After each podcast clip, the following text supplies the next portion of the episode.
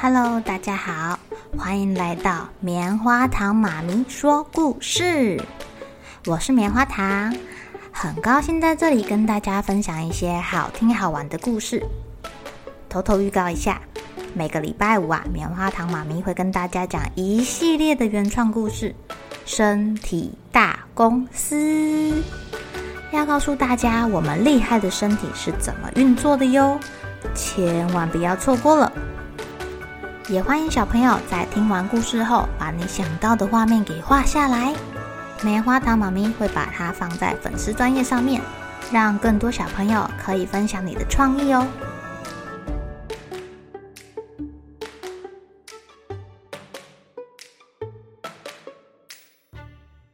Hello，亲爱的小朋友，今天过得怎么样呢？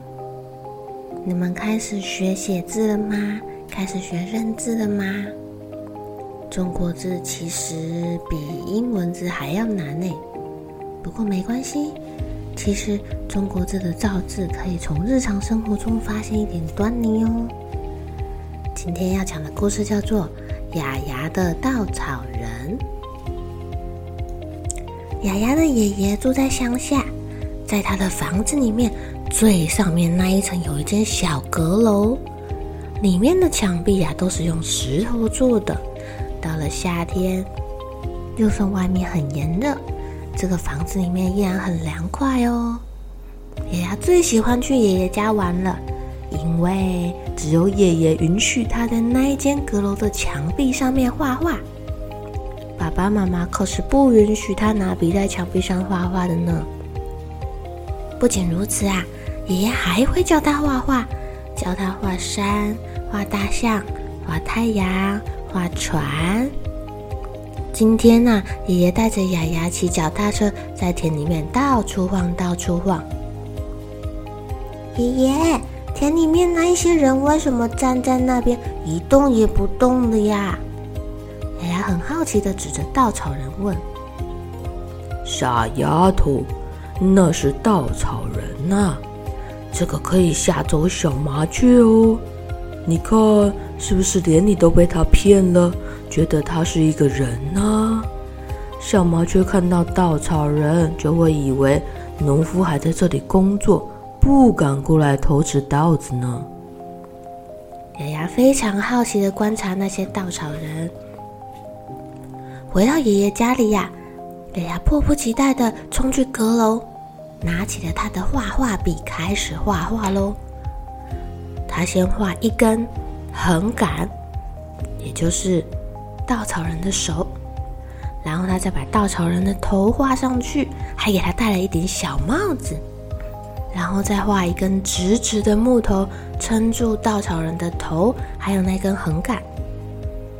最后，他想了想，稻草人看起来好像穿裙子哦。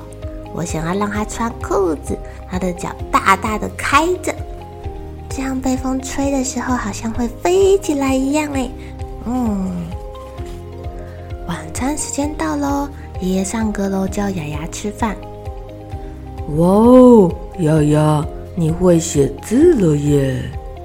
爷爷非常惊讶的叫着，看着他的稻草人。原来亚亚随手画的那个稻草人，看起来就像一个木，木头的木。亚亚好棒哦，会自己写字了，太棒了啦！